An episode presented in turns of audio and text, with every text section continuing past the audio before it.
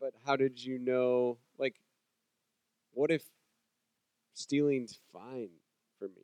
I'm like, you know what? It's not that big a deal. Okay, if I want to take something, I'm going to take something. Where did you Where did you learn that that was wrong? Yeah, Josiah. Huh? Oh, so you learned it from God. Interesting. Okay, so m- my kids from a really young age knew that stealing was wrong before I ever taught them that stealing was wrong, which is which is interesting. So, where does that sense of right and wrong come from? You hit it on the head, Josiah. It's God. This is the moral argument for the existence of God. It, the whole thing is this God has hardwired you with a sense of right and wrong.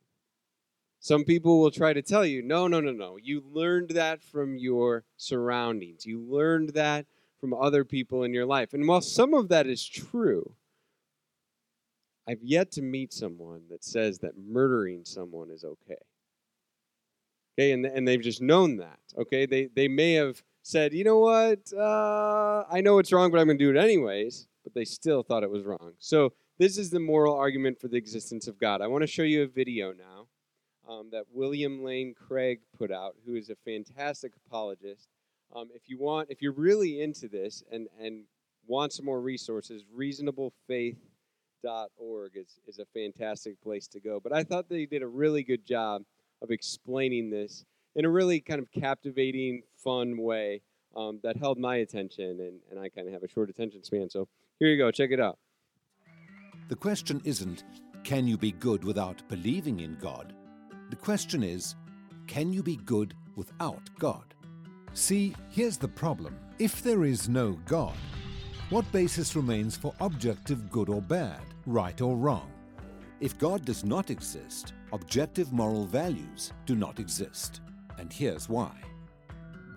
Without some objective reference point, we have no way of saying that something is really up or down. God's nature provides an objective reference point for moral values. It's the standard against which all actions and decisions are measured. But if there's no God, there's no objective reference point. All we're left with is one person's viewpoint, which is no more valid than anyone else's viewpoint. This kind of morality is subjective, not objective. It's like a preference for strawberry ice cream. The preference is in the subject, not the object. So it doesn't apply to other people. In the same way, subjective morality applies only to the subject. It's not valid or binding for anyone else. So, in a world without God, there can be no evil and no good, nothing but blind, pitiless indifference. God has expressed his moral nature to us as commands. These provide the basis for moral duties. For example, God's essential attribute of love is expressed in his command to love your neighbor as yourself. This command provides a foundation upon which we can affirm the objective goodness of generosity, self sacrifice, and equality. And we can condemn as objectively evil greed, abuse, and discrimination. This raises a problem. Is something good just because God wills it, or does God will something because it is good? The answer is neither one. Rather, God wills something because He is good. God is the standard of moral values, just as a live musical performance is the standard for a high fidelity recording. Without your love. The more a recording sounds like the original, the better it is. Likewise, the more closely a moral action conforms to God's nature, the better it is. But if atheism is true, there is no ultimate standard. So there can be no moral obligations or duties. Who or what lays such duties upon us? No one. Remember, for the atheist, humans are just accidents of nature, highly evolved animals. But animals have no moral obligations to one another. When a cat kills a mouse, it hasn't done anything morally wrong. The cat's just being a cat. If God doesn't exist, we should view human behavior in the same way. no action should be considered morally right or wrong. But the problem is, good and bad, right and wrong, do exist. Just as our sense experience convinces us that the physical world is objectively real, oh. our moral experience convinces us that moral values are objectively real. Every time you say, hey, that's not fair, that's wrong, that's an injustice, you affirm your belief in the existence of objective morals. We're well aware that child abuse, racial discrimination, and terrorism are wrong for everybody, always. Is this just a personal preference or opinion? No. The man who says that it is morally acceptable to rape little children is just as mistaken as the man who says 2 plus 2 equals 5. What all this amounts to, then, is a moral argument for the existence of God. If God does not exist, objective moral values and duties do not exist. But objective moral values and duties do exist. Therefore, God exists. Atheism fails to provide a foundation for the moral reality every one of us experiences every day. In fact, the existence of objective morality points us directly to the existence of God.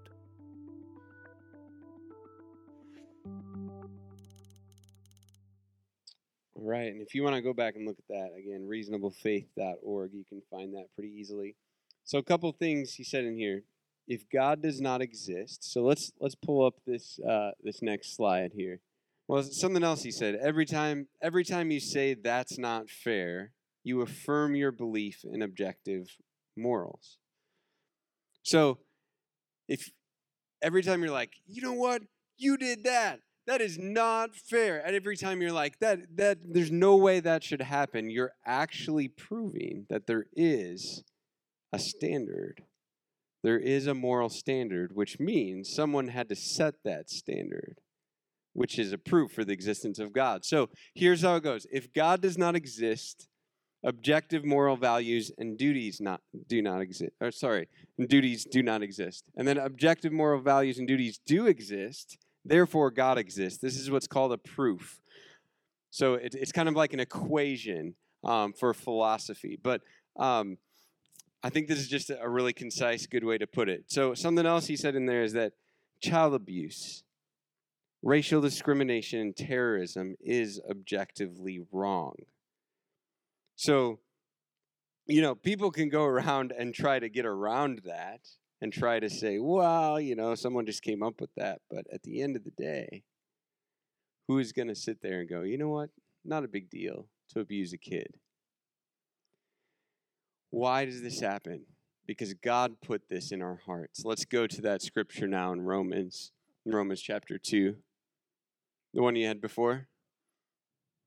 Yep, okay, Romans 2 14 and 15. So, when Gentiles who do not by nature have the law do what the law demands, they are a law to themselves, even though they do not have the law. They show that the work of the law is written on their hearts their consciences conf- confirm this. Their competing truths either accuse or even excuse them. So, Gentiles, who are just anyone who's not Jewish, who knew nothing about God's moral laws and standards, sometimes do what God says is morally good. So, Gentiles, non Jews, would give to the poor. They would not murder someone. And verse 15 is saying that they do this because God wrote his moral code on their heart. In Genesis, you see that God made man and woman in his image. We represent God himself. So he pre wired us. Part of this being made in the image of God is he pre wired all of us with this sense of right and wrong. But sin came in and confused people's moral sense, distorted the image of God within us. But deep down, we still know there's objective good and evil, and God put that within us. The problem is, we know God's moral standards, but we all choose to disobey them at times. So Romans 3:23 makes it very plain, for all have sinned and fall short of the glory of God. But thankfully, it doesn't end there. That's the middle of the sentence.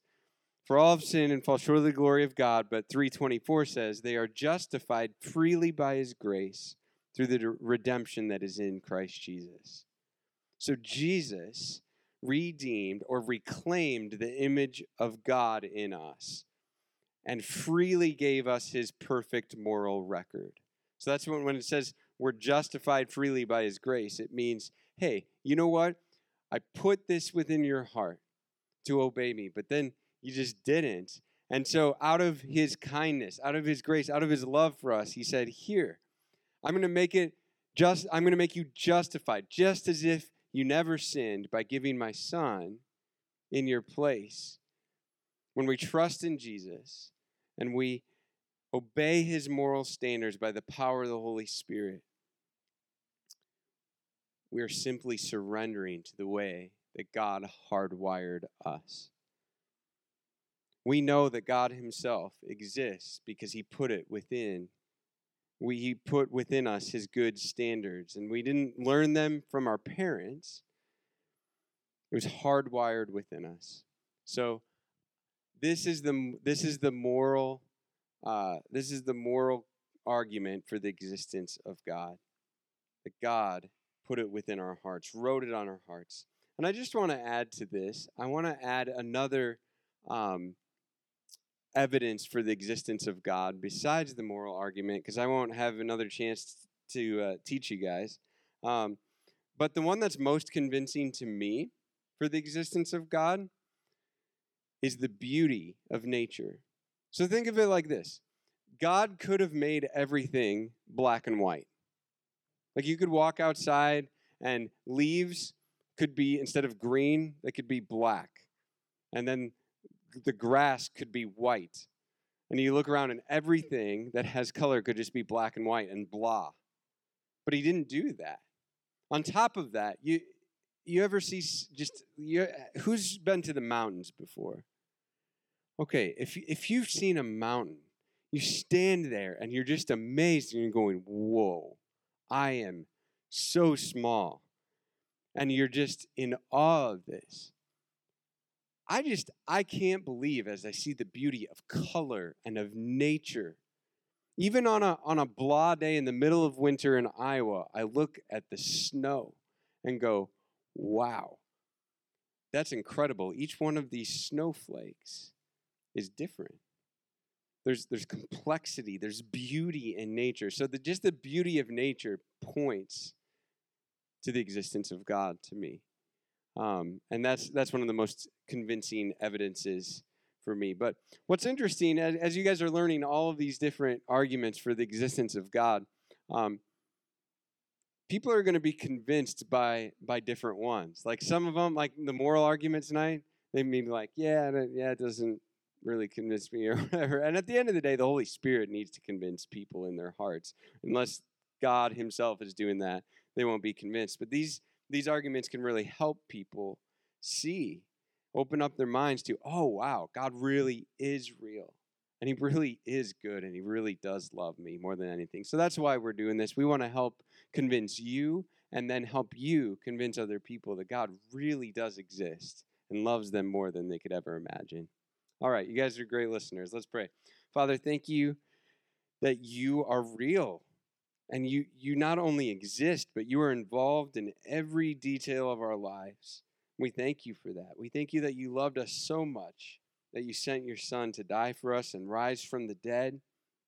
And I thank you for putting within us this sense of of right and wrong, putting it on our hearts, Lord. I pray that you would help us to reclaim the image of God within us with your help, that we would we would no longer just go, well, yeah, I know this is right, but I'm not going to do it. Instead, that we would obey you out of love for you, Jesus. In your name I pray.